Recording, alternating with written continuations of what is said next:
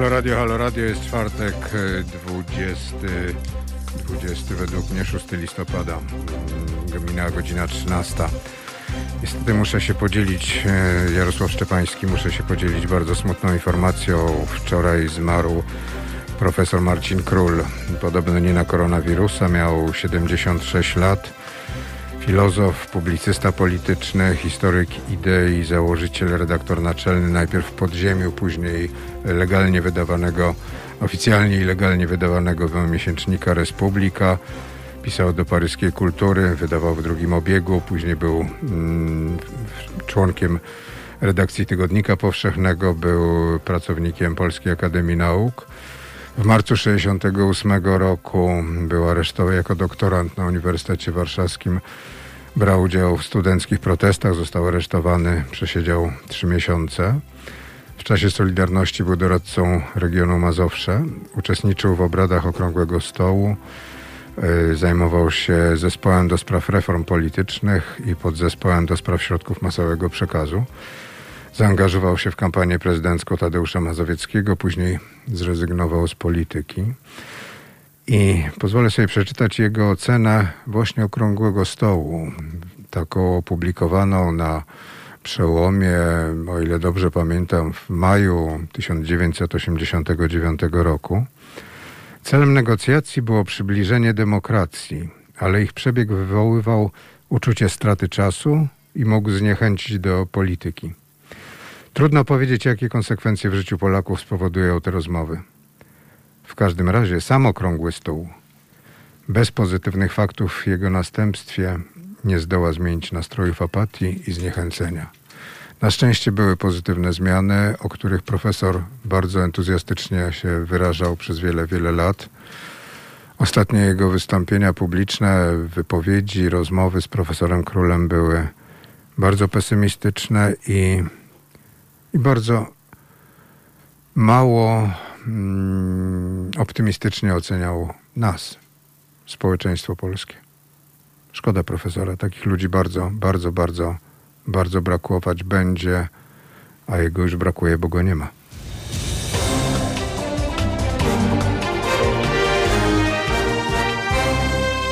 Halo Radio.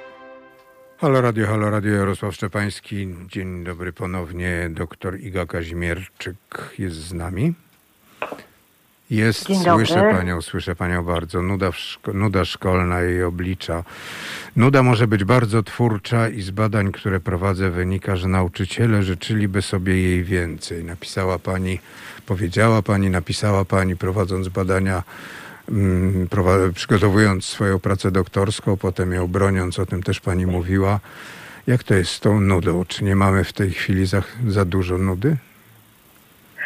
Z jednej strony jest jej za dużo, z drugiej stanowczo za mało. Ta nuda, o której tutaj pan redaktor mówił, czyli ta, której życzyliby sobie nauczyciele, to taka nuda, która jest e, czasem wytchnienia, czasem na e, taką przestrzeń, kiedy możemy się zastanowić nad tym, co lubimy, a czego wręcz nie znosimy.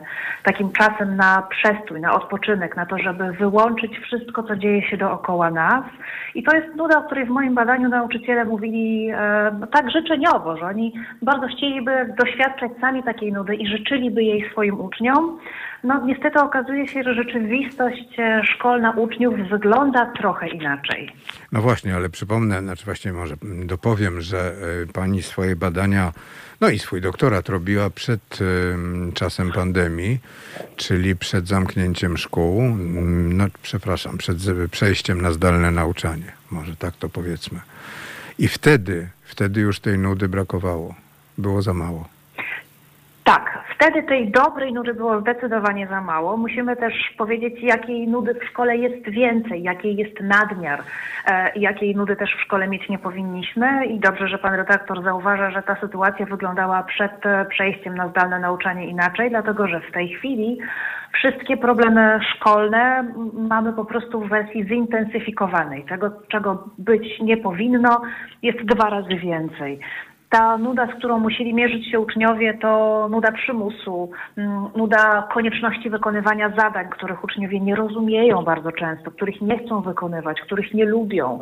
To przede wszystkim też taka nuda, w której są oni odseparowani od siebie, czyli taki przymus tego, że Mówimy, wykonujemy mówimy w tej, zadania w tej solo. chwili. W tej chwili. A teraz to jest A, dwa razy dwa bardziej. razy to znaczy, to okej. była sytuacja, którą, którą, na którą uczniowie narzekali w klasach szkolnych, kiedy są przymuszeni do pracy samodzielnej i nie mogą się odwracać do kolegów i koleżanek. No ale to, chyba teraz tylko w czasie klasówek. Nie? To tylko w czasie klasówek czy jakichś sprawdzianów. Nie, nie. W czasie takiej standardowej pracy na lekcji, takie formy spontanicznej komunikacji między uczniami, e, odwracanie się, puszczanie liścików, no to też przez część nauczycieli uznawane jest za przeszkadzanie.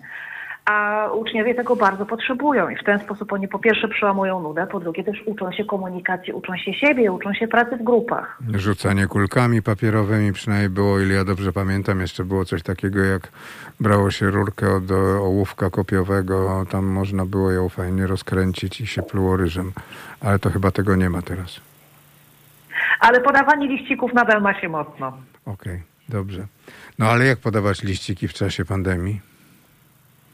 No właśnie i tutaj e, niestety zaczynamy dochodzić do takiej rzeczywistości, w której z naszymi dzieciakami w szkołach, albo raczej w szkołach, nie szkołach, e, dzieje się bardzo źle, bo e, uczniowie naturalnie do rozwoju potrzebują kontaktów rówieśniczych, zresztą mówiąc o szkole czy myśląc o szkole, koncentrujemy się bardzo często na podstawie programowej, podręcznikach i tej technicznej stronie nauki, Mm, natomiast wiemy, że ta funkcja wychowawcza szkoły, bo to jest funkcja wychowawcza szkoły, wykracza dalece poza, poza kwestie podręczników i podstawy. I to jest przede wszystkim ogromny wpływ i znaczenie grupy rówieśniczej i relacji z nauczycielami, którzy mają uczniowie. W tej chwili są od tego całkowicie odcięci, także ogromny obszar ich rozwoju takiego społecznego, emocjonalnego, komfortu psychicznego jest dla nich niedostępny. Czy to będzie jakieś, e, no nie powiem stracone mm, pokolenie, no bo to nie jest na razie rok, będzie za chwilę rok tej przerwy, E, ale mm, no nie pokolenie, ale rok wyjęty w jakimś stopniu z życia tych młodych ludzi. Tak, zdecydowanie może nie powinniśmy rzeczywiście, zresztą też pan się zawahał przed tym stwierdzeniem straconego pokolenia, bo my ich nie, my tych dzieciaków nie tracimy, ale my musimy No poza tym to nie jest pokolenie, bo to jest, bo to jest jednak Tak. całe, no ten, cała szkoła, no, od początku do, Tak, tak. do matury. Dokładnie i to zupełnie inaczej, ta sytuacja zupełnie, ona jest inaczej dotkliwa dla ucznia w klasie siódmej, a inaczej dotkliwa dla ucznia w klasie drugiej. I rzeczywiście tutaj, kiedy mówimy o tym, że ci uczniowie stracili rok, no to proszę sobie wyobrazić taką sytuację dru drugoklasisty, który e, poszedł do pierwszej klasy, Przestał do niej chodzić w marcu, nie wrócił do niej do końca wakacji, poszedł do drugiej klasy we wrześniu. Chodził we wrześniu, w październiku i teraz znowu do niej nie chodzi.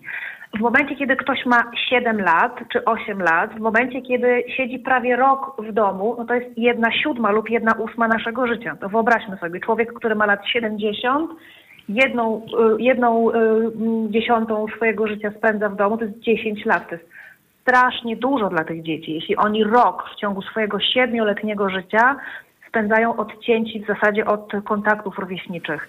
My jako nauczyciele, pedagodzy i dorośli przede wszystkim, rodzice też, wujkowie, ciocie, dziadkowie, będziemy przed sobą mieć bardzo dużą odpowiedzialność za to, żeby dzieciom jakoś spróbować oddać to, czego oni w tej chwili nie doświadczają. No ale do tego, właśnie bo wczoraj rozmawiałam z ojcem e, pierwszoklasistki, e, który mm, właśnie boleje nad tym, że i pierwszoklasistka, i drugoklasista, no praktycznie ani nie umieją się uczyć, ani nie zostali tego, bo nie było kiedy, nauczeni. Bo mm, widocznie jakoś no, nie pomyślano o tym, żeby przez te pierwsze miesiąc czy dwa miesiące nauki w tym roku, żeby się zająć tylko uczeniem nauczania się, co w przypadku chyba pierwszaków i drugiej klasy no, jest dość skomplikowane. A rodzice, rodzice też tego nie umieją. A nauczyciele to umieją?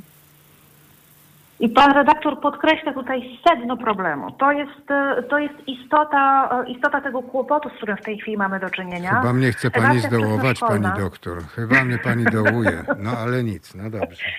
No tak, tak niestety, tak niestety się wydarzyło, że pan redaktor zdaje sobie sprawę z tego, że to powinien być priorytet w naszym systemie i priorytetem powinno być to, żeby ci uczniowie nie wypadli z, z edukacji stacjonarnej. Rzeczywiście to był też taki apel środowisk nauczycielskich i eksperckich, żeby jednak uczniów klas 1-3 za wszelką cenę starać się w szkole zatrzymać. I tutaj było podawanych kilka pomysłów na to, jak to zrobić, czyli wprowadzić e, nauczanie e, mieszane dla uczniów starszych klas, albo nawet w niektórych klasach czy w niektórych szkołach licealnych pozwolić na bardziej swobodne podejście do organizacji kształcenia, minimalizując w ten sposób ruch w środkach komunikacji i w szkołach. No a niestety stało się tak, że w tej chwili przymusowo w domu siedzą wszyscy, a jest to ogromny problem, dlatego że tak jak Pan podkreślił, um, uczniowie w klasach 1-3 to jest najważniejsze uczą się uczyć, czyli oni, to nie chodzi tylko o to, żeby czytać lektury czy wyklejać karty pracy, ale oni nabywają takich podstawowych umiejętności z tym, żeby sobie zorganizować stół, natemperować kredki, przygotować sobie zadanie, zrobić to zadanie od początku do końca, nauczyć się trzymać poprawnie ołówek, tego nie da się zrobić zdalnie, nauczyć się wykonywać pracę od początku do końca, wycinać porządnie rzeczy nożyczkami, a następnie je wklejać w miejsce, w które trzeba je wkleić, nauczyć się obowiązkowości. To są wszystkie rzeczy, które wymagają pracy jeden na jeden z nauczycielem, z nauczycielką i rzeczywiście nauczycielki, bo to głównie kobiety w klasach 1-3 zajmują się właśnie głównie tym, czyli takim coachowaniem i takim pomaganiem uczniowi w tym, żeby nabył własnych kompetencji. Dzieci są w tej chwili od tego całkowicie odcięte. Ja zadam pani pytanie, ale niestety sam znam odpowiedź na to pytanie. Rozumiem, że przez, y, po zakończeniu poprzedniego roku szkolnego, przez lipiec, sierpień, y, Ministerstwo Edukacji i kuratoria pracowały nad tym, żeby nauczycieli, szczególnie właśnie tych klas 1-3, nauczycielom pomóc y, samym się nauczyć kontaktu zdalnego z dziećmi. To tak rozumiem, że żartujemy sobie teraz, tak?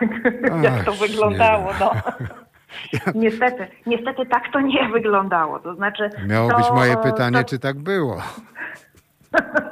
No tak nie było, tak niestety nie było. To znaczy mm, to, to znalazło się w rekomendacjach, czy w takich nawet mocniej wyrażonych stanowiskach i żądaniach od, od środowisk nauczycielskich, żeby cały czas e, wakacji no, niestety poświęcić na przygotowanie tej ewentualności, która się wydarzyła, czyli przygotować nas do tego, że być może edukacja zdalna będzie koniecznością. No. Tymczasem od połowy sierpnia, od kiedy ministerstwo zaczęło przygotowywać cokolwiek na następny rok szkolny, no, była dominująca ta narracja o tym, że, że wracamy do szkół i wszystko jest pod kontrolą. Zresztą ja przypomnę te słowa ministra Dariusza Piątkowskiego, który mówił o tym, że mury nie zarażają e, i że przytłaczająca większość szkół pracuje stacjonarnie. Także nie było absolutnie, niestety, żadnego planu ani żadnej koncepcji na to, że będziemy pracować zdalnie i będziemy pracować przez długie miesiące z domu, więc jesteśmy ciekaw do tego jestem, przygotowani. Dokładnie ciekaw tak, jestem, czy ten byliśmy. pan minister, e, co to jest teraz wiceministrem, pan Piątkowski, czy by to samo powiedział, jakby go zaprosić do Kostnicy, w, w której leżą zmarli na koronawirusa. Czy też by, tak, by to potwierdził, że mury nie zarażają, no ale nie wiem, sam już. Pani doktor, rozmawiamy tak, z panem gościem programu, jest pani doktor Iga Kazimierczyk. Rozma chcieliśmy, znaczy ja chciałam porozmawiać o nudzie w szkole, ale bardziej żeśmy zeszli na to, co się dzieje z polską edukacją i jaka ona jest, a jaka ona może być. Bo jaka jest, to, mm, to właśnie mamy problem z koronawirusem i z tym, że dzieci siedzą w domach, rodzice mają dość dzieci, zapewne. Raczej nas słuchają rodzice niż dzieci. Yy, mają tych dzieci dość powyżej uszu, no, bo przecież nigdy nie siedzieli z nimi tyle, tyle czasu. E, wszyscy się biją o ten jeden czy dwa komputery w domu. Nie wszyscy potrafią to uruchomić i wszystkie programy uruchomić. I co dalej? Iga Kazimierczyk. No dalej niestety czeka nas wyrównywanie wszystkiego tego, co się teraz nie dzieje. I może rzeczywiście wróćmy teraz do tego, od czego zaczęliśmy rozmowę, czyli, e, czyli nudy i relacji, bo tak naprawdę te badania, e, od których zaczęliśmy, one dotyczyły nudy, ale tak naprawdę ta nuda pokazała się jako brak relacji, jako brak takiego systematycznego i systemowego przyzwolenia na to, że uczniowie mają w szkole relacje i że oni potrzebują siebie nawzajem Więc to, co czeka nas e, w momencie, w którym wrócimy do szkół, a nie wiemy, kiedy to się wydarzy. E, W optymistycznej wersji będzie to połowa stycznia, ale prawdopodobnie no, możemy wątpić w to, że to się, że to się uda. E, Musi, musimy jako dorośli, to jest nasza odpowiedzialność, przygotować dla uczniów, dla dzieciaków takie środowisko, w którym oni będą mogli o te relacje zadbać. Dlatego, że to nie jest istotne, czy to naprawdę to już jest kwestia mniejszego lub większego zła. Mm, Nie jest istotne gonienie z programem, a na tym się teraz koncentrujemy, tylko na tym, że uczniowie mają w tej szkole przeżyć i przetrwać komfortowo. To co, to, co, to, co ujawniło się przy moich badaniach, od których zaczęliśmy, mm, to niestety taka, mm, taka smutna obserwacja, że uczniowie w szkole czują się po prostu bardzo źle. E, Czują się nieszczęśliwi, czują się e, nieakceptowani, e, czują się przerażająco samotni. To znaczy oni będąc w dużej grupie i w tłumie, wcale nie czują, że są częścią jakiejś większej, e, większej społeczności. Także teraz, Ale dlaczego, ale dlaczego oni nie są? Gorzej. A dlaczego oni się tak nie czują? No przecież jeżeli ktoś jest w grupie e, rówieśników, no okej, może być jeden, może być nieakceptowany, ale zazwyczaj takich nieakceptowanych jest e, no niewielu. To jest problem, ale to jest inny problem, bo to dotyczy tych, którzy są nieakceptowani, ale cała reszta powinna się razem ze sobą kumać, przyjaźnić, kolegować. Nie wiem, no ja już mam trochę starsze dzieci. Tak by na pewno było i tak na pewno byłoby łatwiej, gdyby w szkole takie podstawowe e, elementy tworzenia się, tworzenia się trwałych grup mm, nie były, może zwalczane to jest zbyt mocne słowo, ale ograniczane to jest, to jest raczej to, gdyby takie podstawowe elementy i mechanizmy tworzenia się grup nie były ograniczane. A tym mechanizmem tego, że grupa się formułuje, są dwie rzeczy główne: relacje i komunikacja. E, Zwróćmy uwagę, że w szkole dzieci funkcjonują w takich relacjach, jakie wyznacza im organizacja, porządek i sposób pracy na lekcji. E, Uczniowie nie mogą pracować spontanicznie. Mówimy o standardowej szkole, Tak. nie o szkołach, w których e, szkołach niepublicznych, szkołach prywatnych czy szkołach autorskich. W standardowej szkole to nauczyciel wyznacza, kiedy jest praca w grupie, kto ma z kim pracować i kiedy ta praca ma się skończyć. A rytm pracy dzieci wygląda trochę inaczej. Niektórym pracuje się lepiej w 15-osobowej grupie, niektórym w dwuosobowej grupie. Drugą kwestią jest e, przedziwna komunikacja, która dzieje się w szkole. To znaczy, to jest taka komunikacja, w której się mówi do dzieci. Nawet moi uczniowie mówili, ci, których badałam, mówi, że pani do nas gada. Nie rozmawia z nami, tylko do nas gada. Przekazuje nam ciągle jakieś informacje, których my nie jesteśmy w stanie przyjąć, ale w ogóle z nami nie rozmawia. Więc to jest ten Czyli element, którego dyskusji. dramatycznie już brakowało. Brak Tak, dyskusji. brak dyskusji, brak rozmowy, brak nawet takiego pochylenia się nad tym, aha, rozumiem, że jest ci źle. No nic z tym nie zrobię, ale przynajmniej to rozumiem. Także to jest podstawowy brak, e, brak takich mechanizmów, które są relacjotwórcze. No i niestety tego ani nie było, a teraz tego nie ma po prostu, tylko jeszcze bardziej. A czy to nie jest tak, że po prostu y, większość y, członków naszego społeczeństwa, nie wiem jak jest gdzie indziej, ale czy, czy naszego społeczeństwa po prostu w ogóle nie potrafi rozmawiać, w ogóle nie potrafi dyskutować, y, więc tym bardziej nie potrafi tego robić z dziećmi? Tak, to prawda. To o, o tym elemencie takiego naszego braku przygotowania takich kompetencji interpersonalnych też e, mówili badani przeze mnie nauczyciele. E, no ale tu znowu możemy odbić tę piłkę na stronę boiska szkolnego. Jeśli mamy takie deficyty po prostu, bo tak zostaliśmy wychowani, albo w takim środowisku wzrastaliśmy, gdzie się nie mówi o emocjach, gdzie nie nazywa się sytuacji trudnych, gdzie się ze sobą po prostu nie rozmawia, jest taki chłód emocjonalny, no to tym bardziej w szkole powinniśmy mieć przestrzeń na to, żeby powiedzieć, że jest mi z czymś źle albo że czegoś potrzebuję.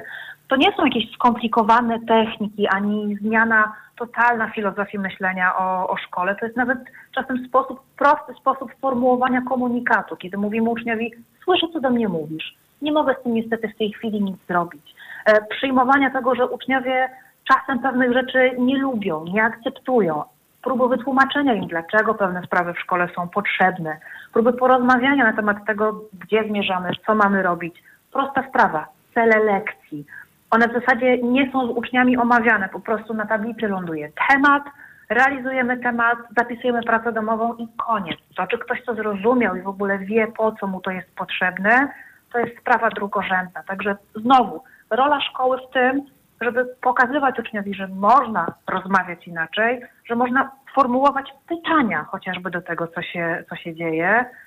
Wychodzimy z różnych środowisk, ale szkoła jako taka instytucja państwa, która powinna nas jednak wyposażyć w jakąś wiedzę, ale też pomóc się rozwinąć, powinna się z tego zadania wywiązywać. Szkoda, że nie siedzimy mm, w studio razem, bo widziałaby się pani, że się śmieję, uśmiecham, a też właściwie jakby pani siedziała, jak ja bym siedział w masce, to też by pani nie widziała. Ale zupełnie z innego powodu, bo wieki temu y, przez rok uczyłem w szkole między innymi historii i między innymi czegoś, co wprowadzono wówczas do nauki wychowania w rodzinie socjalistycznej. Nie było ani podstawy programowej, ani podręcznika, ani w ogóle nie było wiadomo, czego się w tym programie, na tych lekcjach ma uczyć. Dodam tylko, że to była piąta klasa technikum, w którym ja tego uczyłem. Znaczy uczyłem, miałem ten przedmiot. E, I chłopcy mieli po 19, nie, gdzie tam, 20-21 lat. Ja miałem chyba wtedy 24. Do tego jeszcze z jednym się znałem z jakiejś prywatki. Były to bardzo wesołe lekcje i naprawdę na nich rozmawialiśmy. Dyskusje trwały przez całe 45 minut, a czasami dłużej. Gościem programu jest pani doktor Iga Kazimierczyk. Ja bym proponował teraz, żebyśmy przez chwilę posłuchali muzyki, żebyśmy nie zanudzili naszych słuchaczy. I jeśli pani się zgodzi, wrócimy po, za chwilę do rozmowy.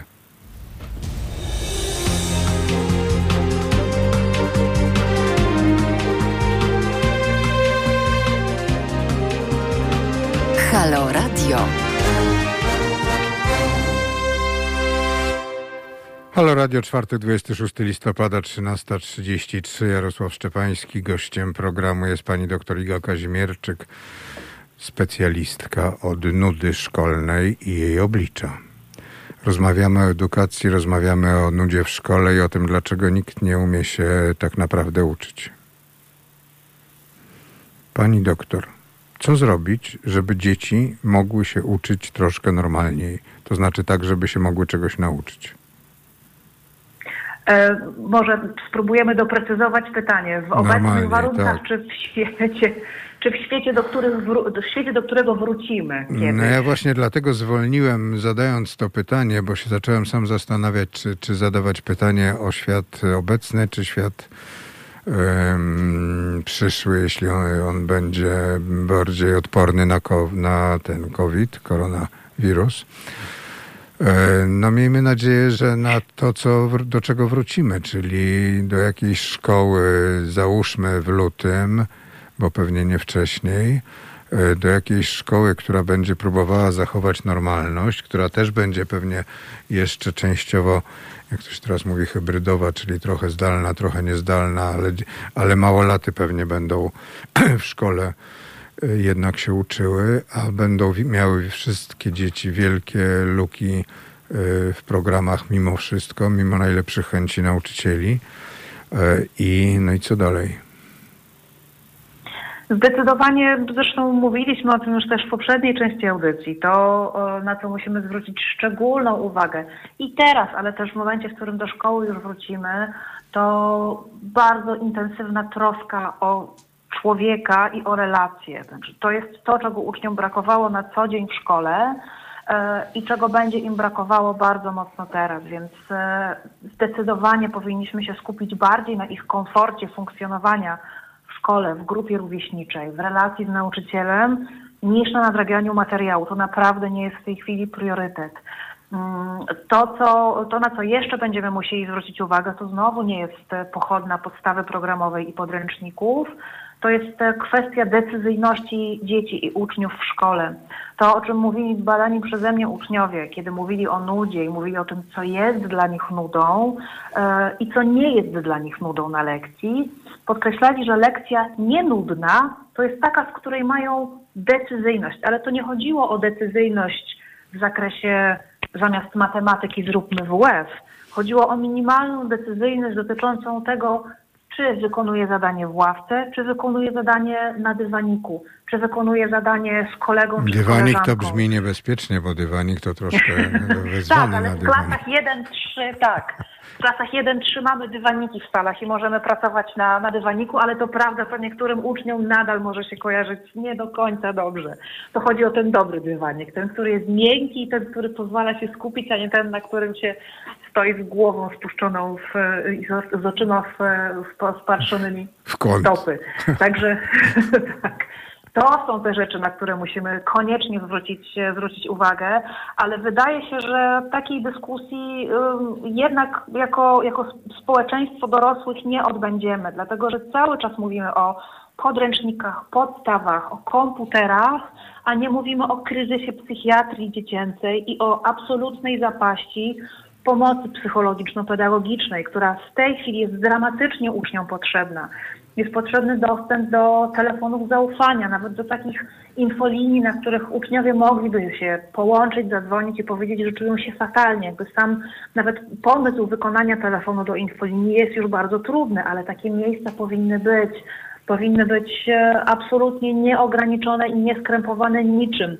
Kanały komunikacji z pedagogami, ze specjalistami, których w tym systemie jest cały czas za mało, a to jest taka okoliczność, w której uczniowie tak czy inaczej potrzebowali pomocy, ale teraz będą potrzebować jej jeszcze bardziej. Także odpowiadając jednym zdaniem, co po powrocie do szkoły, troska o człowieka, zadbanie o dobre relacje i stworzenie większego pola decyzyjności dla dzieci w szkole. No dobrze, gościem programu jest dr Iga Kazimierczyk, rozmawiamy, pedagog, rozmawiamy o nudzie w szkole i tym, co będzie, jak wrócimy do szkoły. Znaczy, no nie, nie wszyscy, znaczy młodzież wróci do szkoły, nauczyciele wrócą do szkół, pedagodzy wrócą do szkół, ja już nie wrócę do szkoły. Natomiast e, niech pani to mi teraz przełoży na to, co widzimy e, w projektach e, przedstawianych przez e, profesora doktora habilitowanego Przemysława Czarnka, ministra edukacji narodowej i szkolnictwa wyższego. Chyba to się tak nazywa, albo inaczej. Tak, znaczy ja e, najdelikatniej komentując te, te propozycje... Może być niedelikatnie. Powiedziałabym, e, powiedziałabym tak, że one wynikają powiedzmy z niewielkiej znajomości rzeczywistości edukacyjnej pana ministra i nie do końca odzwierciedlają realne e, potrzeby uczniów i środowiska szkolnego.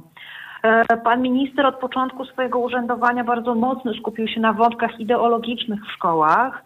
E, rzeczywiście jest tak, że wychowanie i dydaktyka to są takie rzeczy, które są ze sobą połączone. My jako nauczyciele pracujemy z sobą, również swoim światopoglądem, więc jest to kwestia, o której możemy dyskutować w szkole, ale tropienie wątków lewackich w podstawach programowych to naprawdę nie jest to, czym teraz powinien zajmować się minister. E, minister zapowiedział e, zmianę wymagań programowych dla uczniów ósmej klasy i dla uczniów, e, którzy przystąpią do matury. No i to jest krok w dobrym kierunku. Natomiast znowu nie jest to to, co powinno się wydarzyć, dlatego że ta zmiana minimum programowego, ona powinna być przygotowana z myślą o uczniach tak samo ósmej klasy, jak i czwartej klasy, piątej, szóstej i siódmej, bo ci uczniowie też od prawie roku są w domach. Także życzyłabym doradcom pana ministra, żeby być może troszkę skrupulatniej przekazywali swojemu szefowi informacje, bo problemy są gigantyczne, ale one naprawdę nie są, nie są tu, gdzie, gdzie próbuje być aktywny pan minister. No dobrze, pani doktor, jakbym stał się taki cud, wyobraźmy sobie, siada pani na stołku ministra edukacji, co by pani zrobiła? Przede wszystkim krótki poradnik tego, co powinien zrobić minister. No przede wszystkim rozpocząć proces rzetelnych konsultacji zmian prawa oświatowego. I to tak naprawdę porządnie i od początku do końca.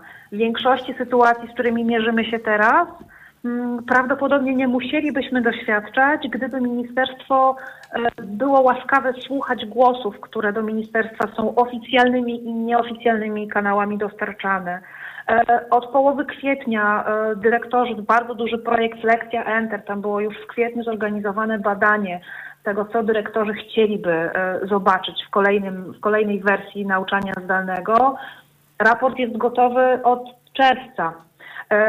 OSKKO, czyli Ogólnopolskie Stowarzyszenie Kadry Kierowniczej Oświaty, również przed wakacjami sformułowało postulaty takie jakby proaktywne, czyli co można zrobić, żeby było lepiej odzewu, tej, odzewu nie było żadnego. Także to jest pierwsza chyba i najważniejsza rzecz, żeby zaangażować do pracy na rzecz poprawy funkcjonowania oświaty tych, którzy mają z nią do czynienia i potem realizują te zapisy. Wydaje mi się, że gdyby zrobić ten pierwszy krok, to potem wszystko poszłoby już troszkę sprawniej. No tak, czyli domaga się pani czegoś, co jest chyba najtrudniejsze, czyli po prostu usiąść i pomyśleć? Pomyśleć, porozmawiać, przyjąć, że może odbiorcy pomysłów, czy rekomendacji, czy przepisów tworzonych przez MEN muszą je wcielić w życie i mają też bardzo rozległą wiedzę na temat ograniczeń tych przepisów i po prostu wykorzystać ich wiedzę i doświadczenie. Tak, znaczy usiąść przy stole i porozmawiać rzetelnie o pomysłach na edukację jest tak naprawdę najłatwiej, ale też no jest to pewna bariera, której kolejni ministrowie nie potrafią pokonać. No dobrze, pani minister Zaleska zlikwidowała, poszła do MEN-u zlikwidować gimnazja, zlikwidowała gimnazja, wprowadziła jeszcze jakieś zmiany programowe, które zdaje się, że dopiero teraz zaczynają wchodzić w życie. Zmiany programowe, które wprowadzi pan minister Czarnek, e, to pewnie wejdą do, do programów tak naprawdę za 2-3 lata, bo to pewnie tak się dzieje. Czy my po tym doświadczeniu, wspaniałym doświadczeniu mm, pedagogiczno-ministerialnym, czy my się cofamy do czasów gomułkowskich, czy do czasów e, jeszcze wcześniejszych, czy w ogóle nie wiadomo do czego? Wybrałabym z tej kafeterii ostatnią odpowiedź. To znaczy, my nie wiemy w zasadzie do czego, do czego zmierzamy. Taką podstawową kwestią e, towarzyszącą albo poprzedzającą każdą reformę edukacji e, powinna być diagnoza potrzeb, e, dyskusja na temat celów edukacji, kogo my chcemy tak naprawdę wykształcić, kim ma być obywatel, kim ma być świadomy człowiek i podporządkowanie tym celom wszelkich możliwych zmian systemu. To, co się rzeczywiście, Pan o tym wspomniał, stało z, za czasów Pani Minister Zalewskiej, było zmianą wynikającą tylko i wyłącznie z, z kalkulacji politycznych, o czym zresztą sama Pani Minister i Pan Wiceminister Maciej Kopeć mówili dość otwarcie, że tutaj tych, tych przesłanek merytorycznych po prostu nie ma. Zresztą mówił też o tym Pan Profesor Waśko, że ta reforma jest po prostu polityczna i już. I tutaj nie ma o czym w ogóle rozmawiać. Więc e, tak naprawdę wydaje się, że jedynym celem tych reform jest e, takie założenie, że skoro nie może być lepiej, to niech przynajmniej będzie inaczej. Czy, czy dzięki temu cokolwiek się zmieni na dobre, to już wydaje się, że reformatorów niespecjalnie, e, niespecjalnie interesuje. No bo rzeczywiście, gdyby nie ogromny wysiłek, który wymusiła na samorządach reforma pani minister Zalewskiej, to nawet nie jest prawdopodobne. To jest pewne, że samorządy byłyby do edukacji zdalnej przygotowane zupełnie inaczej pod kątem organizacyjnym i finansowym. Natomiast setki milionów złotych wydano na przesuwanie uczniów z budynku do, do budynku. No nie miało to sensu niestety. No niestety całkowicie nie miało to sensu. Niech mi pani jeszcze powie, poproszę. Pan Jarosław Kaczyński uczył się w szkołach w czasach gomułkowskich. Mm, widocznie szkolił się na wzorach edukacyjnych, no, ideach na, kierowanych przez Lenina. I ja mam takie wrażenie, uczyłem się w tym samym czasie. E, I ja mam takie wrażenie, że my w tej chwili mamy system edukacyjny, przynajmniej zarządzających systemem edukacyjnym, żeby nie powiedzieć e, tego o nauczycielach i dyrektorach bo tego bym nie chciał. Ale zarządzający wracają na do kształtowania zideologizowanego człowieka na wzór myśli Lenina i teraz przetworzonej przez Jarosława Kaczyńskiego i wcielanej w życie przez Przemysława Czarnka. Czy może mnie pani wyprowadzić z błędu i powiedzieć, że się mylę? Nie. Niestety nie. I e, powiem więcej, że to, co się w tej chwili dzieje, czyli takie e, nawet w dyskusjach merytorycznych na temat, e, na temat edukacji, kiedy, mm, kiedy osoby w nie zaangażowane mówią, ja chodziłam do ośmiu, czy ja chodziłem do ośmioletniej szkoły podstawowej i było ok. Są dowodem na to, jak bardzo uczenie się przez doświadczenie jest skuteczne. Tak? To znaczy, w zasadzie większość tych reform, Muszę panią zmartwić, czynienia, muszę panią zmartwić, bo pan Jarosław Kaczyński chodził do szkoły siedmioletniej podstawowej i potem do czteroletniego gimnazjum. Już nie pamiętam, czy chodził pięć lat do tego, e, do liceum. Czy pięć lat chodził do tego liceum, czy cztery, ale, ale, ale to było w tym trybie, siedem i cztery. Tak, zgadza się, ale doświadczył też szkoły jako pewnej instytucji, która ma za zadanie formować bardzo określony umysł i określoną postawę obywatelską. I chce pani Więc, no, powiedzieć, że udało się, udało się to twórcom tego e, systemu nauczania, tamtego systemu nauczania uformować przywódcę narodu na modłę taką, jaką chciano wówczas wykreować. Ja No i udało się nauczyć przez doświadczenie pewnych modelów i wzorców. Tak? Ja oczywiście ironizuję z tym, że uczenie przez doświadczenie jest, jest skuteczne. No ale rzeczywiście tutaj e, ciężko jest sięgnąć po jakieś inne uzasadnienia czy argumenty, poza tym, że, że ktoś miał jakieś doświadczenia i do nich się odwołuje, czy też nawet zupełnie nie, nie, nieświadomie się przywiązuje do pewnych wzorców funkcjonowania w szkołach. Nie wyobraża sobie, że może, to, że może to działać inaczej. Jeśli ktoś sam doznał jakichś, e, jakichś takich działań, mm, no ja bym to nazwała działaniami opresyjnymi ze, ze strony szkoły, no to po jakimś czasie pewnie sobie jakoś zracjonalizował i nie potrafi pomyśleć o tym, że szkoła może być oparta na innych zasadach pracy. E, już nawet nie mówimy o szkole skandynawskiej czy o szkole fińskiej, która u, u, u podstaw ma zupełnie inną filozofię, ale w zasadzie cały czas, cały czas rozmawiamy o polskiej szkole, która m, no, dramatycznie odbiega od tych, od tych wzorców, do których, do których starają się cały czas nawiązywać ci, którzy szkołę jednak chcieliby reformować w myśl, w myśl skandynawskiej edukacji. Czyli no, niestety przywiązanie do, do pewnych doświadczeń własnych okazuje się silniejsze niż myśl o tym, że one mogą wyglądać inaczej. Pani doktor, mam pytanie takie. 30 lat temu, ponad 30 lat temu powstały e, społeczne szkoły, powstała idea szkół prywatnych, społecznych. E, One zaczęły uczyć inaczej. Minęło te 30 lat. e, Szkolnictwo jest w systemie, w jakim jesteśmy. E, Czy nie należałoby w ogóle stworzyć jakiegoś na przyszłość. Nie mówię o obecnej ekipie, tylko mówię o załóżmy o przyszłej, jeśli, jeśli jakaś będzie sensowniejsza. Jakiegoś takiego systemu, który by no, był przyjazny, przyjazny dzieciom, przyjazny rodzicom, przyjazny nauczycielom. No przecież nie jest tak, że nie może tak być. Zgadza się. Nie jest tak, że nie może tak być i bardzo dobrze, że pan redaktor wspomniał o, o, o przykładzie szkół, szkół społecznych czy szkół, to jest mniejsza grupa szkół e, prywatnych i to rzeczywiście są takie obszary funkcjonowania szkolnictwa, w których dzieje się bardzo dużo dobrych rzeczy. E, bardzo dużo pożytecznych rzeczy, w których praca wygląda zupełnie inaczej niż, e, niż w takiej powiedzmy tradycyjnie pojętej szkole. To, co musimy słuchaczom powiedzieć, bo pewnie nie każdy o tym wie, szkoły społeczne i szkoły prywatne również funkcjonują e, na podstawie wytycznych z ministerstwa, czyli są zobligowane do realizacji podstawy programowej. To nie jest tak, I że podlegają kuratorium. I podlegają kuratorium Dokładnie. też. Ale sama, sam sposób realizacji tych treści w szkołach społecznych i prywatnych jest już zupełnie inny, dlatego że one bazują na innej filozofii pracy, na, e, na, na, na innych na innych zasadach i innych wartościach. To, co trzeba też o szkołach niepublicznych powiedzieć, to to, że one zazwyczaj też są małe.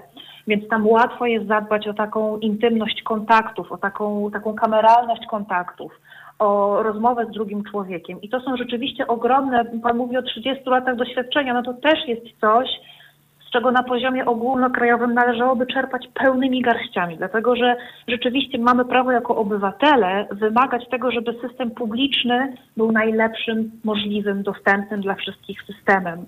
Dlatego, że w tej chwili dzieje się tak, że ci, którzy mogą z systemu publicznego uciec, po prostu z niego uciekają, dlatego że ten system staje się coraz bardziej nieprzyjazny i też niewydolny z powodu braku nauczycieli czy też niskich pensji. Także ogromny, ogromny dorobek szkół niepublicznych jest. Te szkoły się rozwijają, te szkoły, e, te szkoły rosną. Uczniów w szkolnictwie niepublicznym jest z roku na rok coraz więcej i to są rzeczywiście takie wyspy, wyspy normalności edukacyjnej, które mamy. Każdy minister Giertych, Zaleska, Piątkowski czy, czy teraz Czarnek to po prostu siła napędzająca mm, nabór do szkół prywatnych, społecznych, bo tam jest coraz więcej uczniów dzięki tym właśnie ministrom. To znaczy po prostu rodzice starają się przenieść dzieci z y, państwowych szkół do publicznych szkół, do tych szkół niepublicznych. Tak, zgadza się. Jest, to jest zresztą bardzo wyraźne w, w, w trendach. Jest taki portal, który nazywa się Our Kids i oni, mm, ten- portal e, publikuje raporty dotyczące, tego, jak wygląda rozwój sektora szkół niepublicznych i z tych raportów wynika, że to rzeczywiście jest bardzo intensywny rozwój z roku, e, z roku na rok. To, co musimy też o systemie publicznym powiedzieć, że on tak naprawdę trzyma się, bo on się trzyma. To nie jest tak, że szkoły publiczne są z gruntu złe, ale on się trzyma na bohaterach. On się trzyma na, na wybitnych nauczycielach, na wybitnych postaciach, na, e, na społecznikach, których nazwisk my nawet nie zawsze znamy, tak? bo każdy, kto się interesuje edukacją, słyszał pewnie o Ewie Radanowicz, słyszał o, e, o Marcie Afroskiewicz-Porowskiej, słyszał e, o Przemku Staroniu. Mm, To są osoby, które, o Zycie Czechowskiej, to są osoby, które my znamy ze środowisku edukacyjnym, ale nie znamy codziennych bohaterów, na których barkach to się naprawdę jak, jak, jak usiłaczki e, opiera na indywidualnej pracy, indywidualnym poświęceniu i temu, że komuś się chce. E, Ale to są zasoby, które też pewnie się prędzej czy później wyczerpią, dlatego że ludzie, którzy zarabiają bardzo mało, których praca jest systemowo niedoceniana przez kuratorów i ministra, e, doceniana przez rodziców i przez nauczycieli. W którymś momencie jednak ta frustracja prawdopodobnie będzie bardzo, bardzo duża. Także cały ten system opiera się na fantastycznych ludziach, którym się chce. Jest pani optymistką? Myśli pani, że się uda coś zmienić? Dziękuję. Mam nadzieję, że się uda coś zmienić. Okej. Ja tylko dodam tak już na koniec naszej rozmowy, że z tego co wiem, to większość dzieci mm, obecnie rządzącej ekipy e, jest, uczy się w szkołach niepublicznych. Może nie, nie wiem, czy na pewno większość, ale bardzo, bardzo, bardzo wielu. I to jest. właśnie. No właśnie. Doktor Iga Kazimierczyk, pedagog, specjalistka od nudy w szkole, nuda szkolna jej oblicza. Zmieniona ta nuda w zupełnie inną nudę, zdalną nudę. Była gościem programu. Bardzo Pani dziękuję za rozmowę i, i żałuję, że rozmawialiśmy tak krótko. Dziękuję bardzo. Dziękuję. Przypomnę, że słuchacie Państwo Halo Radia, że jesteśmy na YouTubie, na Mixcloudzie, na e, Facebooku i na naszej stronie internetowej. Jesteśmy także w aplikacji. Przypomnę, że czwarty tydzień trwa nasza kampania społeczna Ile kosztuje nas Kościół. E, W tym tygodniu jeździ nasze kampanijne auto po ulicach Lublina. Em, W przyszłym tygodniu będzie jeździło po ulicach Rzeszowa, a w następnym Krakowa i Wadowicach auto mm, z kampanijnymi banerami Ile kosztuje nas Kościół jest finansowane ze zrzutki państwa pomocy www.zrzutka.pl ukośnik kampania. Sądzę, że jest to ciekawa akcja, ciekawa kampania. Zwracam na to uwagę.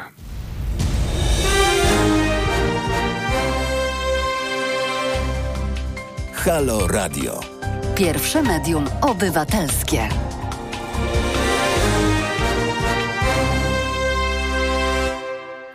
Halo Radio, halo Radio, Jarosław Szczepański, jest czwartek, 26 listopada, minęła godzina 14 i dwie minuty. Yy, Przeczytam fragment apelu dziennikarzy i fotoreporterów do policji. W ostatnich tygodniach obserwujemy kolejne próby ograniczenia wolności mediów przez wykonującą rozkazy władzy policję. Najpierw blokowanie dostępu do miejsc, zdarzeń, które powinny być relacjonowane i transmitowane przez media, potem ataki funkcjonariuszy na dziennikarzy i fotoreporterów wykonujących swoją pracę, używanie wobec nich siły fizycznej i gazu łzawiącego. Dziś przekroczona została kolejna granica, czytamy w apelu. Podczas protestu pod siedzibą MEN policjanci zatrzymali i przewieźli do komendy fotografkę Agatę Grzybowską. E, pozwolę sobie przeczytać końcówkę tego apelu. Kategorycznie domagamy się od policji natychmiastowego zwolnienia Agaty Grzybowskiej oraz zaprzestania działań ograniczających wolność mediów i możliwość pracy dziennikarzy. Oczekujemy, że zbadane zostaną wszystkie przypadki celowego i bezpodstawnego użycia wobec dziennikarzy środków masowego bezpośre- przymusu bezpośredniego, a także przypadki celowego utrudniania lub uniemożliwiania dziennikarzom wykonywania ich obowiązków. Funkcjonariusze, którzy nadużyli swoich uprawnień, poniosą konsekwencje. Policja podejmie działania zmierzające do tego, by w przyszłości dziennikarze mogli bez przeszkód z jej strony wykonywać swoje obowiązki. Gościem programu jest pani redaktor Bianka Mikołajewska, która jest inicjatorką, nie wiem czy autorką, ale inicjatorką tego, tego apelu. Dzień dobry. Dzień dobry i autorką i inicjatorką. No właśnie tak myślałem. E, pani redaktor, mm, jak był tańczony polones na placu Zawiszy, którego udało mi się piękny filmik nakręcić z tego poloneza, powiem szczerze, wzruszającego poloneza, który był tańczony naokoło placu Zawiszy niedaleko mm, siedziby PiSu. Policja zachowywała się bardzo przyzwoicie pilnowała, pomagała, blokowała ruch, y, ułatwiała przejście. No wszystko było dobrze. Nagle się stało, ktoś coś gdzieś zarządził, policja przestała być przyjazna obywatelom, zaczęła być przyjazna, bardziej przyjazna władzy i y, no i właśnie efekty tego mamy. Co się stało? Oczywiście tego tak dokładnie nie wiemy, co się stało. Y, są sygnały, że po prostu od y, władz obecnych poszedł sygnał do policji, by przestała być właśnie łagodna w stosunku do demonstrantów. Wyciekł jeden z dokumentów wewnętrznych policji. Padało to już głośne dziś sformułowanie nie negocjujemy, więc jakby takie utwardzenie stanowiska E, policji, czy zachowań policji miało nastąpić po, po wydaniu tej dyspozycji. E, dlaczego tak, e, dlaczego tak jest? No to można, to jest bardziej pewnie kwestia taka już dla publicystów, co się tutaj wydarzyło. Pewnie nałożyło się na to wiele zdarzeń. Jedno to sytuacja, chyba zacznijmy od tego, co, co wydarzyło się kilka tygodni temu, czyli sytuacja związana z początkiem e, protestów e, kobiet, e, kiedy Jarosław Kaczyński wezwał no, właściwie głównie działaczy Prawa i Sprawiedliwości, ale także no, inne osoby sprzyjające rządzącej partii do obrony kościołów. Stało się to krótko po tym, jak do obrony kościołów wezwali narodowcy. E, ja mam tutaj taką na ten temat e, opinię, że po prostu Jarosław Kaczyński przestraszył się, że e, narodowcy odbiorą tą część elektoratu PiSowi, tą prokatolicką, to znaczy pro, prokościelną, właśnie tych, tych naj, najbardziej zagorzałych katolików, że po, po prostu postanowił o nich zawalczyć z narodowcami. Stąd wzięło się to wezwanie E, no, Przejąć narodowców pierwsze... postanowił po prostu. W jakiś sposób. To był, to, to był właściwie taki pierwszy sygnał, um, że właśnie, e, że, że, że władza zamierza zaostrzyć kurs wobec osób protestujących tylko że wtedy jeszcze no właśnie nie z, nie z e, użyciem e, nie z użyciem e, policji, ale jakichś własnych bojówek partyjnych, jakichś osób wezwanych, na które, które odpowiedzą na, na wezwanie Jarosława Kaczyńskiego. No i potem w kolejnych, mm, w kolejnych tygodniach następowało jakby zaostrzenie tego kursu i też wydaje się, że y, właśnie już jakoś poszły dyspozycje mm, do policji. A nawet nie wydaje się już, jak mówię, były w tej sprawie przecieki, dokumenty wypływały, e, że, że po prostu e, sama policja mm, no, musiała po prostu ten kurs e, zaostrzyć. Wiemy, że Jarosław Kaczyński był niezadowolony z tych z, pracy policjantów i to zarówno tych policjantów, którzy ochraniali właśnie jego dom, jak i policjantów, którzy ochraniali e, później e, kościoły, że uważał, że e, nie, niewystarczające siły zostały zaangażowane do tego. Jak pisaliśmy na oko, pres sam sprawdzał, jeździł po Żoliborzu i sprawdzał, czy pod kościołami jest wystarczająca ochrona policyjna. Więc po prostu no, no widać, że, że, że jakby to działania w policji zmierzają do, głównie do tego, żeby wykonywać dyspozycje w tej chwili po prostu, Jarosława Kaczyńskiego. Dokładnie. Pani redaktor, czy, czy takie ataki na dziennikarzy, które są normalne w czasie wojny w Serbii, w czasie wojny w Iraku, no, zginęli nasi koledzy, e, w, Iraku zginął Waldek Milewicz, zginął e, jego e, montażysta, operator został ranny. Wiktor Bater w, w Sarajewie omal nie, nie został ciężko ranny, bo tam miał, no, miał dużo więcej szczęścia niż, jak to mawiają, rozumu w tym momencie e, i mu się udało. E, po prostu w takich dramatycznych momentach wojsko, policja po prostu atakuje dziennikarzy. Czy my zaczynamy być w takim dramatycznym momencie już? Bianka znaczy, nie, no ja Bianka Mikołajewska, Zupełnie nie, nie porównywałabym sytuacji, w których nie porównywałabym sytuacji, w których e, no, jednak e, dziennikarz ponosi śmierć w warunkach wojennych, prawda, kiedy no, przypadkiem może zostać e, Znaczy wie, wie gdzie jedzie. Albo, wie tak, dokąd wie jedzie jedzie i wie czym to się mm, może skończyć i mm, można powiedzieć ponosi to ryzyko takiego zakończenia również. Tak, no, no, no, zawsze jest to pewne ryzyko, kiedy się jedzie oczywiście e, na wojnę i reporterzy wojenni zdają sobie w pełni sprawę z tego ryzyka, ale też no, to jest taki pewien paradoks, że i dziś reporterzy, fotoreporterzy zdają sobie coraz bardziej sprawę z ryzyka relacjonowania protestów.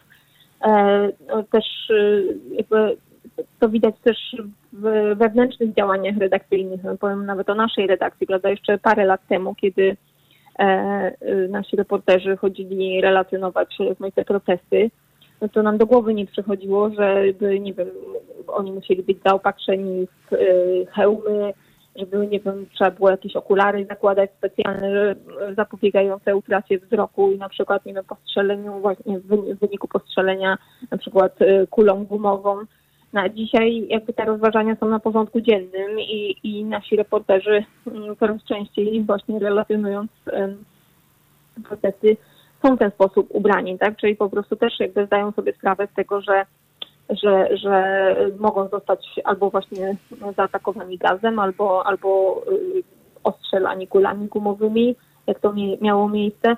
Oczywiście czasami to jest przypadek po prostu, kiedy dochodzi do starć, do jakichś gwałtownych e, zajść e, podczas gromadzeń, ale niestety, i to jest właśnie jakby przedmiotem naszego mm, e, głównie apelu, apelu. Mhm. żeby nie stosować tych środków specjalnie wobec, wobec reporterów, bo to jest właśnie problem, że co innego, kiedy fotoreporter właśnie, nie wiem, w zamęcie zostaje po prostu również potraktowany, nieładnie mówiąc, gazem, e, bo po prostu policja używa gazu, bo są zamieszki, bo musi jakoś e, na te zamieszki zareagować. I to się może zdarzyć. I to jak mówię, no to jest wpisane w ryzyko tego zawodu, ale zupełnie co innego, kiedy policja, tak jak to ma miejsce ostatnio coraz częściej, wiedząc o tym, że ma do czynienia z dziennikarzami, bo dziennikarze są oznakowani właśnie, mają hełmy, mają napisy pres na hełmach, mają kamizelki z napisem pres, nie wiem, pokazują legitymacje dziennikarskie i tak krzyczą, że są z prasy i zostają potraktowani gazem e, łzawiącym. E, no albo właśnie e, zostają podczas wykonywania obowiązków służbowych zatrzymani, tak jak to miało miejsce w przypadku pani Agaty.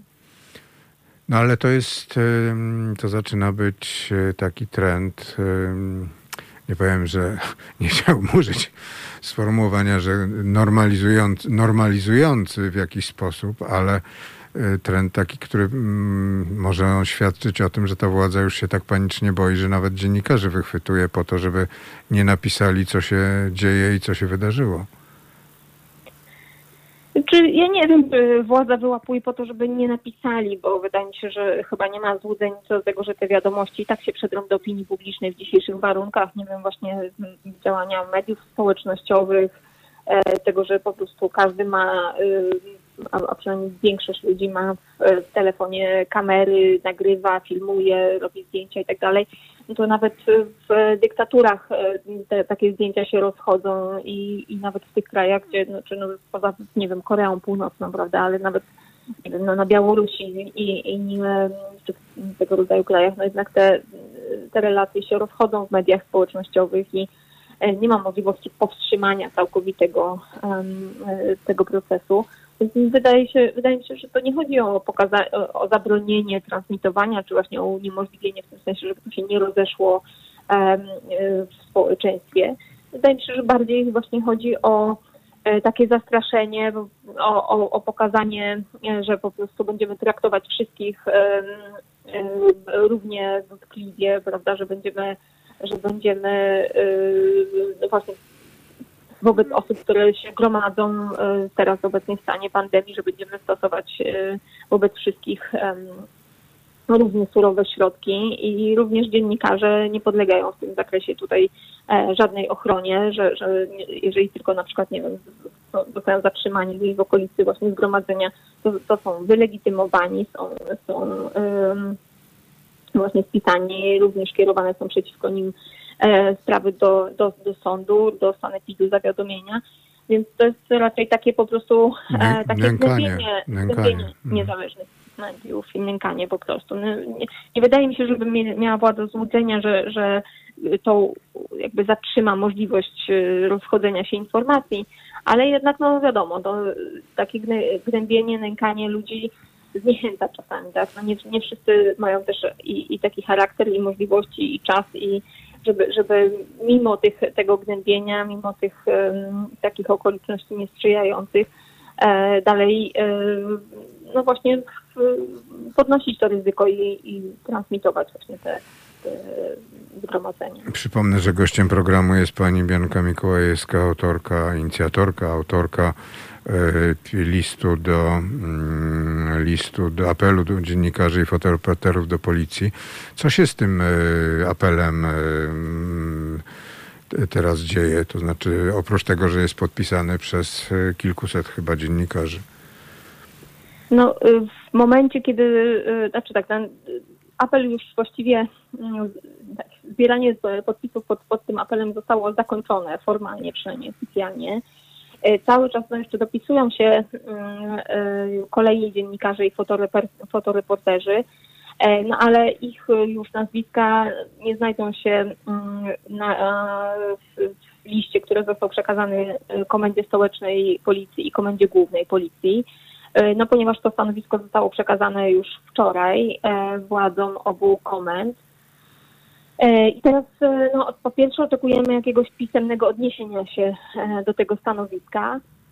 No a po drugie oczekujemy tego, co zostało sam zapisane w samym stanowisku. Po pierwsze właśnie tego, że, że policja mm, bada wszystkie przypadki naruszenia prawa przez funkcjonariuszy, nieuzasadnionego ograniczenia możliwości pracy dziennikarzy właśnie poprzez to, że, że albo zostali, została, zostały wobec nich użyte środki przymusu bezpośredniego, albo że zostali zatrzymani, albo w jakikolwiek sposób inny. No, zagazowani wystarczy, że użyją gazu tak, jak to tego używali na Placu Powstańców no tak, w Warszawie, że po prostu prosto w oczy. Oczekujemy, że zostaną zostaną wyjaśnione wszystkie te przypadki nieuzasadnionego użycia środków przymusu bezpośredniego, przy, nieuzasadnionego i celowego y, użycia środków przymusu bezpośredniego wobec, wobec dziennikarzy.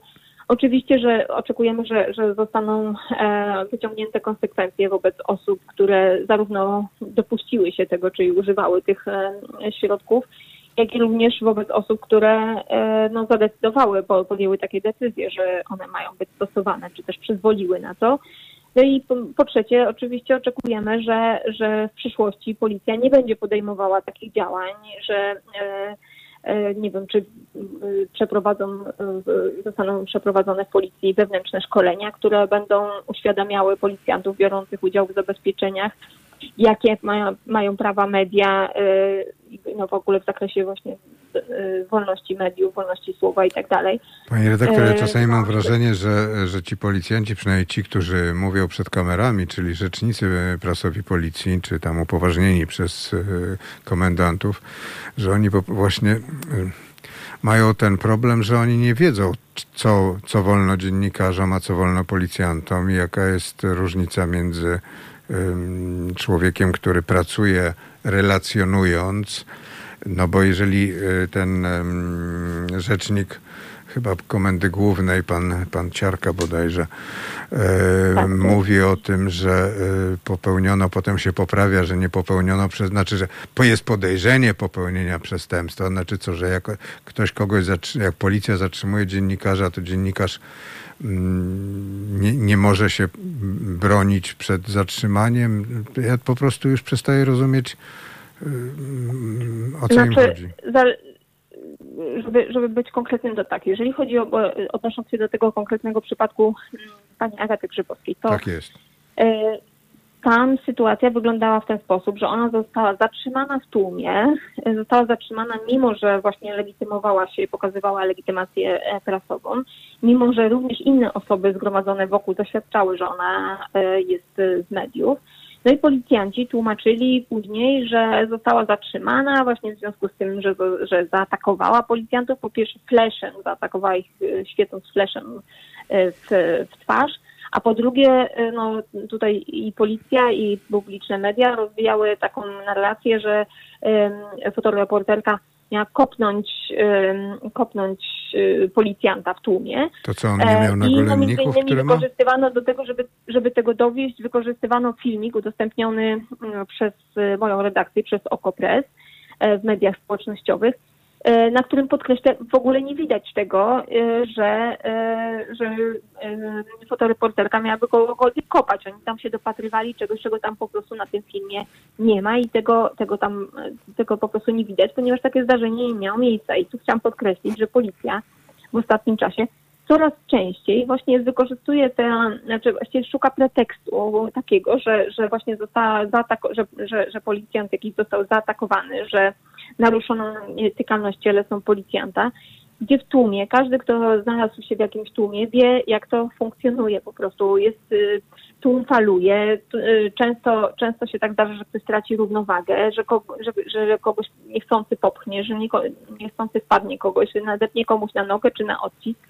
I to naprawdę y, nie są przypadki naruszenia nietykalności cielesnej. No, naruszenie nietykalności cielesnej wiąże się z tym, że ktoś po prostu celowo chce, chce w jakiś sposób, nie wiem, no właśnie uszkodzić y, policjanta, że, że, że chce go uderzyć, że chce że chce mu zrobić krzywdę, odepchnąć czy coś takiego. No a y, kiedy w tłumie dochodzi do takiego, do takiego zdarzenia, no to po prostu to jest absurd i to ośmiesza tylko policję, kiedy właśnie policja policja stawia takie zarzuty, no bo to jest jakby tak samo jak to jest częścią naszej pracy dziennikarskiej, że, że no, czasami może się zdarzyć, że, że, że coś się właśnie że nie wiem, zostanie dziennikarz w jakiś sposób poszkodowany e, w takim tłumie. Tak samo to jest częścią, a nawet jeszcze bardziej, jest częścią to ich pracy i powinno to być traktowane jako norma, że kiedy zabezpieczają e, takie zdarzenia, no to po prostu może się tak zdarzyć, że ktoś zostanie popchnięty, szturchnięty i tak dalej, ale od razu robić z tego takie halo i robić, stawiać komuś zarzuty karne, że naruszył nietykalność cielesną, to po prostu ośmiesza funkcjonariuszy. No tak, ale Renata Kim została no, bardzo mocno po, po spałowana na, w, w czasie mm, relacjonowania, obserwowania tego, co się działo na dworcu Warszawa Stadion ten reporter, mhm. ten fotoreporter z tygodnika Solidarność, no, został po prostu ranny z broni gładkolufowej. No, pani Szydło mówiła, że policja nie będzie używana przeciwko demonstrantom. No, pani Szydło teraz sobie odpoczywa w Europarlamencie, a no, dzieją się tutaj sceny, jakie się nie działy przez dziesiątki lat. Czy ja myślę, że tak, jeżeli chodzi o użycie tej broni gładkolufowej podczas e, Marszu Niepodległości, tam chyba policja wyjaśnia okoliczności tego użycia broni, czy ono było faktycznie uzasadnione, czy to nie było jakby nad, nadreakcja w tej sytuacji. I pewnie zostanie, będzie to wyjaśniane, bo akurat na tym, na wyjaśnieniu tej sprawy zależy obecnie rządzącym, ponieważ nie nie chce wchodzić konflikt no, z narodowcami, nie chce tak. wchodzić też w konflikt właśnie z Solidarnością, właśnie z, bo, a tu Solidarność wezwała do, do wyjaśnienia tej sprawy, więc pewnie ta sytuacja akurat zostanie wyjaśniona, ale też akurat w tej sytuacji e, ja rozumiem takie okoliczności, że rzeczywiście, kiedy fotoreporter wchodzi pomiędzy osoby atakujące a, i, i po prostu stoi pomiędzy dwoma frontami, a policję no to może się zdarzyć coś takiego, może się zdarzyć taki nieszczęśliwy wypadek, że zostanie e, również trafiony kulą, prawda? Jeżeli wchodzi Oczywiście. na strzału mhm. policyjnego, może się to zdarzyć i to, to jest, mówię, to są te nieszczęśliwe wypadki, dlatego przed takimi nieszczęśliwymi wypadkami staramy się ubezpieczyć właśnie w tej chwili na przykład właśnie dziennikarzy naszej redakcji e, w ten sposób, że właśnie będą chodzić po prostu w hełmach i, i zasłoniętymi twarzami, a przynajmniej niektórzy będą w, w, takich, w takim stroju chodzić, no żeby właśnie do takich nieszczęśliwych sytuacji nie dochodziło. Ale mówię, to jest zupełnie inna sytuacja niż taka, jaka, jaka, jaka była w przypadku właśnie pani Renaty Kim i innych dziennikarzy, którzy zostali zaatakowani na stacji e, Stadion Narodowy, gdzie było wiadomo, że oni są dziennikarzami. I to była taka sama sytuacja jak z panią, e, e, jak z panią Agatą, że oni mówili, że są dziennikarzami, czy krzyczeli nawet, że są dziennikarzami, też ktoś tam pokazywał legitymację i tak dalej, a mimo to zostali e, pobici pałkami właśnie. No więc takie sytuacje, kiedy dzienni, e, e, policjanci nie reagują e, na to, że to są dziennikarze i atakują ludzi, którzy jakby do nich nie odnoszą się wrogo, po prostu stoją, obserwują coś i no, znaleźli się w niewłaściwym miejscu, ale nie robią nic, nie zachowują się w żaden sposób agresywny. E, no to jest po prostu niedopuszczalne. Takie sytuacje nie mogą się w demokratycznym państwie zna- po prostu zdarzać. Może powinniśmy wystosować apel do pani Zofii Romaszewskiej, żeby przywróciła swoją e, komis- e, Komisję Praworządności NZZ Solidarność, która to komisja działała w końcu lat 80. i spisywała wszystkie nieprawości przez ówczesną milicję i władze wyczyniane i to wydawany był co no, miesiąc biuletyn taki z informacjami wszystkimi, tam bohaterami byli. No też był pan bohaterem, był pan Kamiński, obecny minister spraw wewnętrznych. Szczerze powiedziawszy, ja bym nie mieszała tutaj do tego pani e, Romaszewskiej, nie znam jej e, w stosunku do tych ostatnich zdarzeń właśnie, ale no ona kilkakrotnie wcześniej zajmowała takie dosyć nieoczekiwane stanowiska w różnych e, sprawach. Myślę, że no, dziś robią to po prostu inni ludzie. Są takie prowadzone kroniki właśnie nadużyć E, i represji zarówno w stosunku do właśnie e, dziennikarzy, jak i też po prostu do, do osób zaangażowanych w działalność opozycyjną. Jest to w tej chwili odnotowywane w rozmaitych rejestrach, prowadzą to między innymi e, obywatele RP, z tego co się orientuje i te prześladowania właśnie takie sądowe i te wszystkie uliczne starcia i tak dalej, oni to odnotowują, rejestrują ale też mówię, no organizacje dziennikarskie, międzynarodowe, też rozmaite organizacje, więc myślę, że, że e, że, że no, są osoby, które to robią po prostu w tej chwili. Oczywiście nie, tutaj nie lekko, lekko może nie tyle nie. żartowałem z, ze zwróceniem się do pani Zofii Romaszewskiej, ale no tak sobie przypomniałem. Domyślam że się, że była tak. to pewna taka uszczypliwość, ale wydaje mi się, że to że po prostu Zwłaszcza, że redagowałem, ten, redagowałem ten biuletyn chyba przez dwa lata, w związku z czym bardzo mnie to śmieszy. Państwa gościem była Bianka Mikołajewska, redaktor Okopres, wice, wice, e, zastępca redaktora naczelnego, chciałem powiedzieć wiceszefowa. Dziękuję bardzo.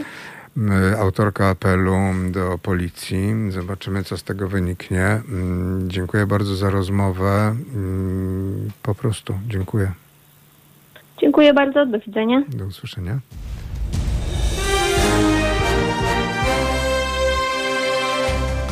Halo Radio. Gadamy i trochę gramy.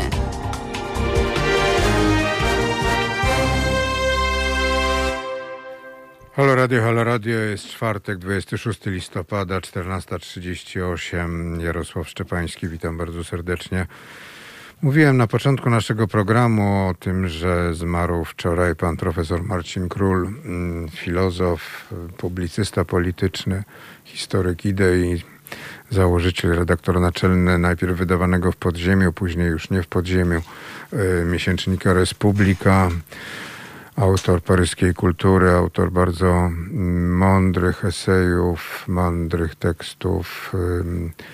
Człowiek, który potrafił bardzo krytycznie i bardzo celnie, tak jestem tego pewien, oceniać naszą, nasze społeczeństwo, oceniać nas, y, mówić y, brutalnie, bardzo mądrze, ale bardzo brutalnie o tym, jacy jesteśmy i dlaczego, dlaczego gubimy naszą, naszą tożsamość, nasze, dro, naszą, niszczymy drogę do demokracji, nasze państwo i nasz, no nas samych tak naprawdę.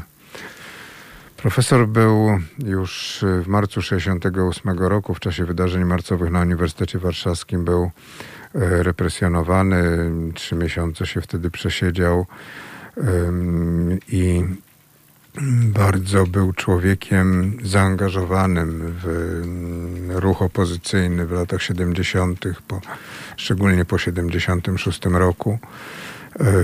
Był doradcą Solidarności w czasie po sierpniu 80 roku. Szczególnie był doradcą regionu Mazowsza. Uczestniczył też w obradach Okrągłego Stołu. Był w zespole do spraw reform politycznych i podzespole do spraw środków masowego przekazu. No, miał też w swojej historii bardzo nie tylko poważne wypadki, przypadki, ale też był mm, zatrzymany przez milicję obywatelską w latach, 70, e, w latach 80 nie zadrukowanie, za co, czy za wydawanie pod, nielegalnego podziemnego miesięcznika Republika, ale go zatrzymano pod pretekstem, pod zarzutem właściwie takim, że mm, produkował no, też nielegalnie bardzo dobry, bardzo dobry mm, alkohol, bardzo dobry bimber. Wtedy to było nielegalne i wtedy za to można było nawet pójść siedzieć. No, jakoś się wtedy udało profesorowi. Był przy okrągłym stole i podsumował te obrady, przypomnę okrągły stół, luty, kwiecień 1989 roku. Napisał tak: Celem negocjacji było przybliżenie demokracji, ale przebieg tych negocjacji wywoływał uczucie straty czasu i mógł zniechęcić do polityki. Trudno powiedzieć, jakie konsekwencje w życiu Polaków spowodują te rozmowy. W każdym razie sam okrągły stół, bez pozytywnych faktów w jego następstwie, nie zdoła zmienić nastrojów apatii i zniechęcenia. To był kwiecień 1989 roku. Później były czerwcowe wybory. Po wyborach dwa miesiące później mm, Tadeusz Mazowiecki wziął ster rządu w swoje ręce, później nastąpiły zmiany i zanosiło się na to, że, no, że się zmieni że się zmieni nasze państwo. Zmieniło się gospodarczo bardzo, zmieniło się wizualnie również bardzo. Zmieniło się, bo staliśmy się zamiast członkiem moskiewskiego Układu Warszawskiego, staliśmy się członkiem NATO w 1999 roku zamiast e, członkiem Rady Wzajemnej Pomocy Gospodarczej, która mm, umiejętnie wysysała co dobre z gospodarek krajów ówczesnych socjalistycznych mm, za pośrednictwem właśnie RWPG Związek Radziecki wysysał co się dało. Staliśmy się członkiem Unii Europejskiej w 2004 roku, 30 kwietnia, właściwie 1 maja, w nocy z 30 kwietnia na 1 maja to było wszystko to, co bardzo wysoko i dobrze oceniał profesor Marcin Król. W ostatnich pięciu latach bardzo negatywnie mówił, tak jak powiedziałem, już negatywnie mówił o społeczeństwie, negatywnie mówił o zmianach zachodzących, mówił o tym, że że po prostu chyba jednak nie dorośliśmy do mm, demokracji i do zrozumienia tego, że trzeba po prostu nie tylko cieszyć się z tego, że ktoś nam daje jakieś 500 zł miesięcznie, ale myśleć o tym, jaki będzie kraj, jaka będzie gospodarka, kto będzie nami rządził, kto będzie szczególnie uczył, uczył nasze dzieci, w jaki sposób będzie je uczył. Bardzo, bardzo, bardzo szkoda, że taki człowiek, że takiego człowieka jak profesor Marcin Król nie ma już z nami. Jarosław Szczepański, dziękuję bardzo za dzisiejsze spotkanie. Zapraszam jak zwykle na program Za Kwadrans, program Mariusza Rokosa. A ja zapraszam też na program, który będę miał przyjemność prowadzić w sobotę o godzinie 11, czyli Halo For, czyli For Halo, czyli radio, Halo Radio i Forum Obywatelskiego Rozwoju. Dziękuję bardzo.